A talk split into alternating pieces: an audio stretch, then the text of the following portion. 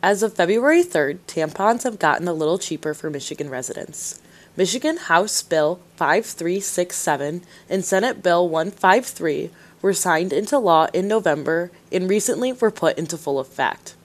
We spoke with Senator Mallory McMorrow, and she tells us more about this.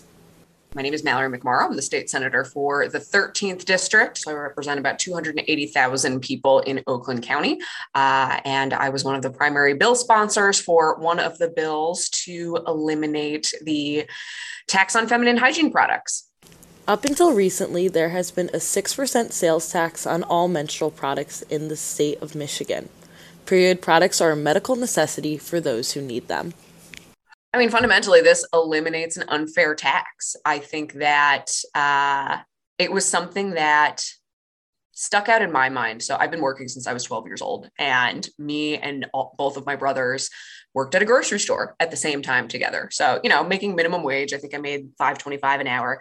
And I just remember the first time that we were working a shift and I had to buy a box of tampons and my brothers didn't, right? Or like the guys that I worked with. And that's when you're making 525, that's I worked an entire hour and had to spend that hour's paycheck on a box of tampons. This bill has been a long time in the making, dating back to before Governor Gretchen Whitmer was even in office. Yeah, so it's it's interesting, you know, when it finally was signed into law, I remember commentary from a woman on Twitter who, you know, we posted celebrating that we finally did it and said that I've been working on it since 2019. And she said, How could you possibly have worked on something so simple for three years? That's ridiculous to me. Um, and when Governor Whitmer signed um, the bills into law, she even mentioned she co sponsored this legislation when she was still a state senator. So this has been something that has been in process um, for seven or eight years. It's been a long time coming. The elimination of this tax is a huge step forward for equality for those who menstruate. I mean, fundamentally, this eliminates an unfair tax. I think that uh, it was something that stuck out in my mind. So I've been working since I was 12 years old, and me and all, both of my brothers worked at a grocery store at the same time together. So, you know, making minimum wage, I think I made 525 an hour.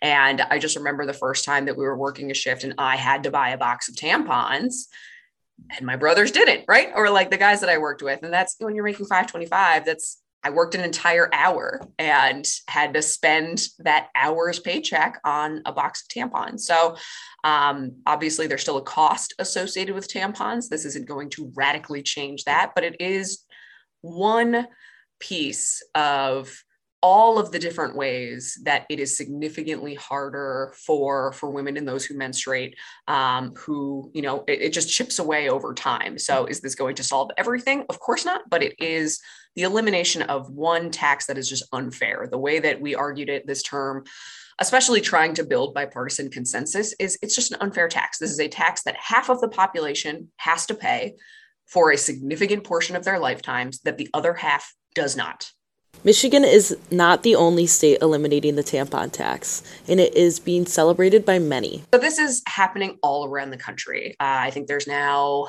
26 states that either did not have taxes or have eliminated this tax. So, anytime there's something like this, that the momentum is building. So, I remember listening to I think it was the Daily or Start Here, one of the daily news podcasts, national that I listened to. And they mentioned this, right? It was Michigan eliminated the tampon tax. And there was an interview with Governor Whitmer.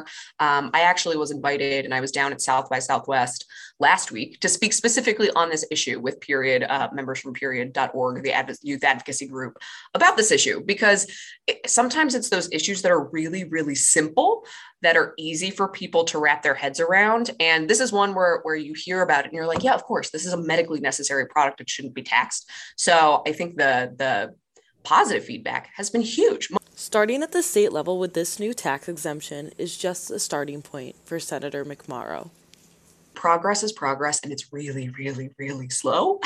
and I think that can be really frustrating when you see all the problems in the world. Um, but that's why, you know, those of us who've been working on this issue, we really did celebrate this because it, it is a small thing in the scope of all of the issues, but we did it and that matters. For WDBM, I'm Callie Neese.